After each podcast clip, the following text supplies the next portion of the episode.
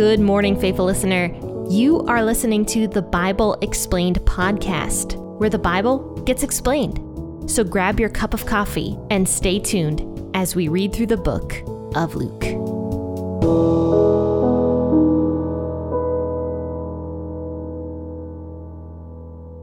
Hey, good morning, faithful listener. oh boy. It's going to be one of those days, isn't it? Good morning, faithful listener. Thank you for tuning into the Bible Explained podcast, where we talk about the Bible over a cup of coffee or a cup of tea, if that's more of your cup of tea. But once again, guys, I really do want to say thank you for everybody who contacts me and tells me your testimonials or writes a review about the podcast. I love hearing from you guys. I love when you contact me, even if it's not a testimonial, it doesn't matter. I love just hearing from you guys. I love learning about you, where you're from or just uh, if you have a prayer request, send it over my way and I'll write you down in my little prayer journal. So, yes, you can get into contact with me over Facebook or you can contact me on my website, which is p40ministries.com slash contact. And those are the two easiest ways to get into contact with me. But anyway, guys, let's go ahead and read a very emotional story. At least I I was very emotional while reading it, which is funny because I've read this before. In fact, I, I learned this in Sunday school. I'm sure many of us learned this uh, particular story in Sunday school. But as I was reading it this time around, I started getting a little teary eyed. and I swear, like, as I get older, I get like more emotional over things. I'm not sure why, but I do. But anyway, let's read Luke 16, 19 through 31. I'll be reading out of WEB. Please feel free to read out of the version that you prefer. Or if you're driving, just go ahead and listen along. But I'm going to go ahead and start reading this famous story about Lazarus and the rich man. Now there was a certain rich man, and he was clothed in purple and fine linen, living in luxury every day a certain beggar named Lazarus was taken to his gate, full of sores, and desiring to be fed with the crumbs that fell from the rich man's table. Yes, even the dogs came and licked his sores. The beggar died, and he was carried away by the angels to Abraham's bosom. The rich man also died and was buried. In Hades, he lifted up his eyes, being in torment, and saw Abraham far off, and Lazarus at his bosom. He cried and said, Father Abraham, have mercy on me, and send Lazarus, that he may dip the tip of his finger in water and cool my tongue, for I am in anguish in this flame. But Abraham said, Son, remember that you in your lifetime received your good things, and Lazarus in the same way, the bad things. But here he is now, comforted, and you are in anguish. Besides all this, between us and you there is a great gulf fixed that those who want to pass from here to you are not able, and that no one may cross over from there to us. He said, I ask you therefore, Father, that you would send him to my father's house, for I have five brothers, that he may testify to them, so they won't also come into this place of torment. But Abraham said to him, They have Moses and the prophets, let them listen to them. He said, No, Father Abraham, but if one goes to them from the dead, they will repent. He said to them, If they don't listen to Moses and the prophets, neither will they be persuaded if one rises from the dead. So Jesus is telling this story. In fact, all of Luke 16, a lot of it was talking about money, a lot of it was talking about riches and wealth, and how we shouldn't be desiring those things here on earth. But if we have them, we should be using them for God's glory, is basically what Luke 16 is kind of uh, chalked up to. But now Jesus tells this story about a rich man and about a beggar named Lazarus and what ends up happening to them. The interesting thing about this story is that most people say that it's not a parable. In fact, I remember being taught that when I was a kid. This is not a parable, this is a true story. And the reason people believe this is because it's not stated as a parable. And also, it gives very specific names and events that happen. So, personally, yes, I do believe that this is not a made up story. This is not a parable. I do think that Jesus is talking about specific events that had happened sometime in the past in history. And obviously, Jesus would have known about these events because he is, in fact, all knowing. So he tells this story that applies to what he had been talking about when it comes to wealth and riches. But there's also another theme happening here, and this is a theme of Hades. So let's see what happens here. It says there was a certain rich man, doesn't give a name, but he was clothed in purple and fine linen, living in luxury every day. So this guy was evidently rich. Super rich. You could see it just how he dressed because purple was a very expensive dye back in uh, Jesus's day. Very expensive, hard to come by. And so the fact that he was wearing fine linen colored with the purple dye just shows how luxurious his life was.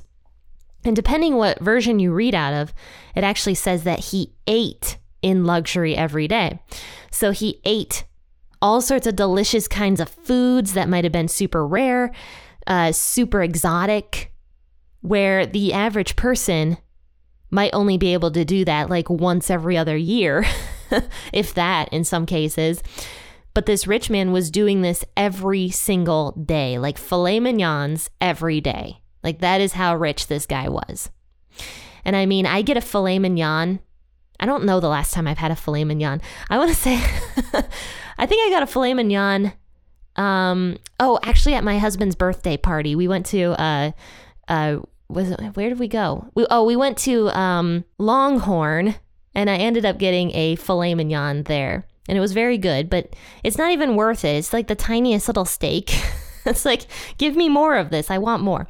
But anyway, yes, a lot of people don't get the chance to eat filet mignon or any other kind of luxurious steak or lobster tail or whatever else you guys consider to be delicious exotic foods. We don't eat those every day. My average meal every day consists of bread and peanut butter. and jelly. I'm not joking. That is really a lot of what I eat. And then typically I make some sort of uh, potato dish at night. My husband, okay, I'm sorry. I, I need to dra- rabbit trail for a second. For those of you who know me pretty well, you know how picky my husband is. And uh, I have to really figure out interesting things to do with like a potato because my husband eats potatoes and I like potatoes, but I'm so sick of just the basic baked potato every night that I have to like and do something different. So I've made mashed potatoes and gravy. I've made uh, just the plain baked potato. I've made potato fries. I, I've been uh, frying my potatoes. I bake them in the oven with different spices. Like I've just been learning how to do different things with the potato. And that is really the majority of what my household eats is potatoes. And on occasion, chicken or steak or something like that, but not the fancy steaks. It's like the round steaks or the sirloin steaks, but I'm happy with those. Okay. Anyway, I'm very sorry to rabbit trail like that about my life, but this rich man clearly did not have the typical life of the baked potato for dinner. He ate in luxury every single day. But this certain beggar named Lazarus, which is why, once again, we believe that this story is a true story because this beggar has a name, Lazarus, which actually means God is my help. This beggar named Lazarus was sitting at his gate, full of these terrible sores. So his body, he was so sick that he had these open wounds all over his body. He was not a pretty sight to look at. He was in misery. He was a beggar. He clearly had something wrong with him where he couldn't work or do anything. Maybe he was too weak. Maybe the skin problem that he had was preventing him from getting work. We don't know. But this Lazarus man was in so much pain. And we see how weak he was because the dogs came and licked his sores, which is uh, such a disgusting imagery, but Jesus adds it in here because it's not only a true story, but it also is showing how much in misery this poor man was.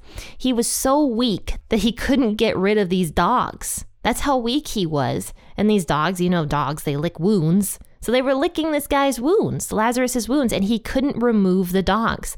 That is how much in pain he was. And also, this would have been absolutely disgusting in Jesus' day because dogs were considered to be filthy. They were considered to be um, unclean animals. So the fact that Lazarus was surrounded by these unclean animals really shows the level of misery Lazarus was in. So now, Lazarus ends up dying, is what it says. And he was carried away by the angels to Abraham's bosom. So he didn't get any special burial, nothing like that. But the angels, the second Lazarus dies, swoops him off into eternal comfort to Abraham's bosom. It's literally called Abraham's chest. I don't know why it's named that. Maybe because chests are kind of comforting, I guess. I don't know. Does that make sense? But anyway, Abraham's bosom is a place where people go to be in comfort. And I don't know a lot about Abraham's bosom. I haven't really done a lot of research on it. I don't know if there's a lot of research we can really do about Abraham's bosom because I don't know how often it's mentioned in scripture. And on, honestly, I don't know if it still exists or not. God could have done away with it and brought the people from Abraham's bosom into a different place of comfort, or Abraham's bosom could still exist to this day. I don't know. But Abraham's bosom clearly is a place because Jesus talks about it, and it's a place of eternal comfort, just comfort for people who were here on earth and died, people who believed in God, people who knew that God was their salvation. That's where these people would go. And that's where Lazarus ended up going. And he did, like I said, he didn't have a fancy funeral, nothing like that. But the rich man ends up dying also, obviously, because everybody ends up dying.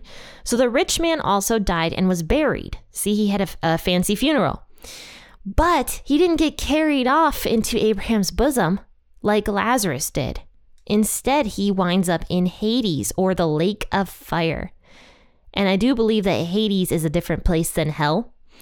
But in Hades, this rich man is there and he lifts up his eyes. Being in torment is what it says. And we know that there is fire in the lake of fire in Hades because the rich man ex- exclaims that. He's like, I'm in torment in this flame, which is what we're going to see that he says. But he sees Father Abraham afar off and Lazarus at his bosom. So he sees across the way Abraham and Lazarus together. And he recognizes both of them. So this shows that um, there's definitely something special when we get into the place of comfort, whatever that might be, because Abraham recognizes this uh, rich man. The rich man recognizes Abraham. So a lot of people believe that when we get to heaven, that we're going to know everybody there because of the story where Abraham recognizes the rich man and vice versa. But the rich man also recognizes Lazarus as well. And the reason I do believe that he remembers Lazarus on earth is because of this this uh, request that he makes of Father Abraham. So he says, "Father Abraham, have mercy on me and send Lazarus that he may dip the tip of his finger in the water and cool my tongue, for I am in anguish in this flame." So he asks for Lazarus to come down into Hades just to cool off his tongue, because his tongue is like boiling in this flame. So all he wants is a little bit of water, and for Lazarus to come down and give him this little bit of water. And Abraham's just like, yeah, that's not happening, man. You're not you're not asking Lazarus to do that. But that is why I believe this rich man recognized Lazarus as somebody who was on earth as well, because he expects Lazarus to be his slave. Even in hell, in Hades, I mean, he expects Lazarus to be his his slave. And this also shows that this rich man remembered his life on earth. Especially with what he's going to say next. So Abraham says, Son, remember that you in your lifetime received your good things, and Lazarus in the same way his bad things. But now Lazarus is comforted and you are not. So Abraham's like, Yeah, you're not comforted because you didn't believe in God. You had your good things on earth. That's what you wanted. Lazarus had his bad things on earth. But now, because he believed in God, he believed that God was his salvation, he's here in comfort now, and you are not. So Abraham tells this rich man off, tells him off. And he says, Nobody's going over there to cool off your tongue. Sorry. Nobody's doing that because there is this gulf here. Nobody can cross over from my bosom into into Hades is what Abraham ends up saying. But the other thing about this, I, I forgot. It's interesting also that this rich man calls Abraham father, which proves that this rich man was a Jewish man as well, because he called Abraham Father Abraham. And Abraham calls him son. So this Jesus is telling this story to remind the Israelites that their heritage is not what saves them. It is their belief in God. That is what's going to save them. Their wealth is not going to save them, which was another uh, belief in Jesus' day. Their heritage was not going to save them. The only thing that could possibly save them was their belief in God, their belief for a Savior. And that's the same thing nowadays. You and me, we aren't going to heaven by any other means than through Jesus. We must believe that we need a Savior to save us from eternal damnation. We must believe that, or otherwise we will be eternally damned. Just as this rich man was. It doesn't matter what happens here on earth. That's the purpose of this entire story. Jesus is stating that, yes, bad things might happen here on earth, but in the end, it doesn't matter. Because in the end, you will be comforted if you believe that Jesus is your salvation. And in the same way, your good works aren't going to matter. This rich man might have thought that he did good things. Maybe he donated to charity. I don't know. But he still didn't believe that he needed a savior. So he wound up in Hades. This is a very, very important story for us to teach to people. So now, this rich man realizes that Lazarus is not coming over to cool his tongue, so he asks for a totally different favor. He's like, I ask you, therefore, Father Abraham, that you would send Lazarus to my father's house, for I have five brothers, that he may testify to them so that they won't also come into this place of torment. So once again, he asks for Lazarus to become his slave. And he says, Look, I have five brothers back on earth that need to hear this story. I don't want them in this place of torment with me. And that's an interesting thing that people who have died remember their life on earth. And the people who are in Hades right now don't want you to come with them. I mean, that was kind of where I started getting sort of teary when I thought about that. I was like, wow. Like we often like make jokes about going to hell. I mean, there's so many country songs out there that is just like, I got my beer, I'm going to hell, and whatever. And we make a joke of it. And it's like the people who have died before us desperately don't want us to go there. They are hoping that we receive salvation so that we don't go to the place of torment. So there is no, you know, I'm going to hell with all of my best friends. Well, first and foremost, if they have died before you and they're in hell, they don't want you there with them. And the second thing is, you don't want to be there with them. You don't want to be there. I mean, look at this. This man was in absolute torment. His tongue was boiling. He was in a flame and this was a forever deal. Why would he want his family members there with him? So this is an urgency. This this story is urgent. And this is why Jesus was teaching this over and over to his people, to his disciples, to the people around him, to the Pharisees. He was teaching this story so that people would not someday go to Hades, that they would instead repent turn away from what they were doing and instead believe in Jesus as their Savior. So, yes, I mean, this is just such a sad story. This rich man is asking that Lazarus be risen from the dead to go and testify to his five brothers because he did not want his five brothers there with him. Abraham says, he's like, I'm not making Lazarus do that, first and foremost. He's not doing that. And secondly, they need to listen to Moses and the prophets, not to Lazarus. Because if they don't listen to the prophets, to Moses and the prophets, if they don't listen to the word, if they don't listen to God's word, if they don't listen to the Bible, if they don't listen to the New Testament, if they don't listen to the words of Jesus, no sign from heaven is going to save them. I mean, look at Jesus. He rose from the dead and people don't believe in him. He literally rose from the dead. He had tons of witnesses, and yet people don't believe him. So, if people don't believe Jesus after rising from the dead, why would they believe any other sign? Signs cannot save a person. What saves a person is their belief in Jesus.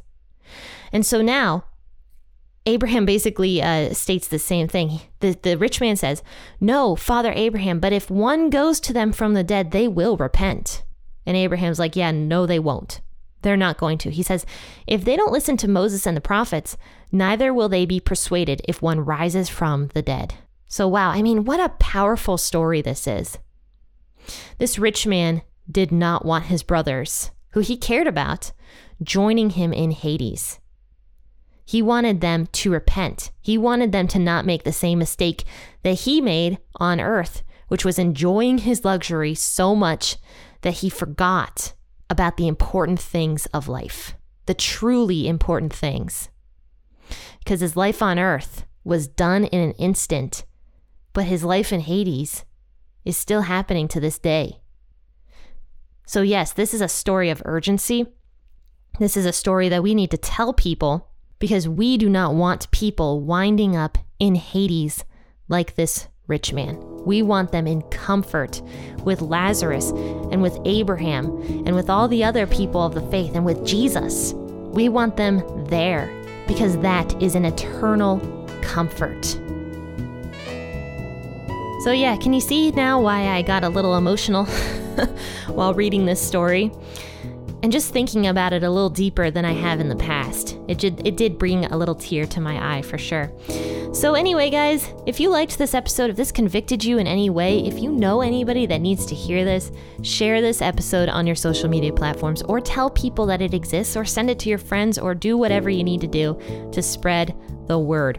And you know, that's a great way for you to evangelize. A very simple way is just by sharing the podcast with people you know. But anyway, faithful listeners, I really hope that you have a great rest of your day and that you go over and contact me on Facebook. And while you're over on Facebook, just hit that little like button and uh, continue to follow P40 Ministries from there. But guys, I'll see you bright and early for an episode out of Numbers tomorrow morning. Happy listening and God bless.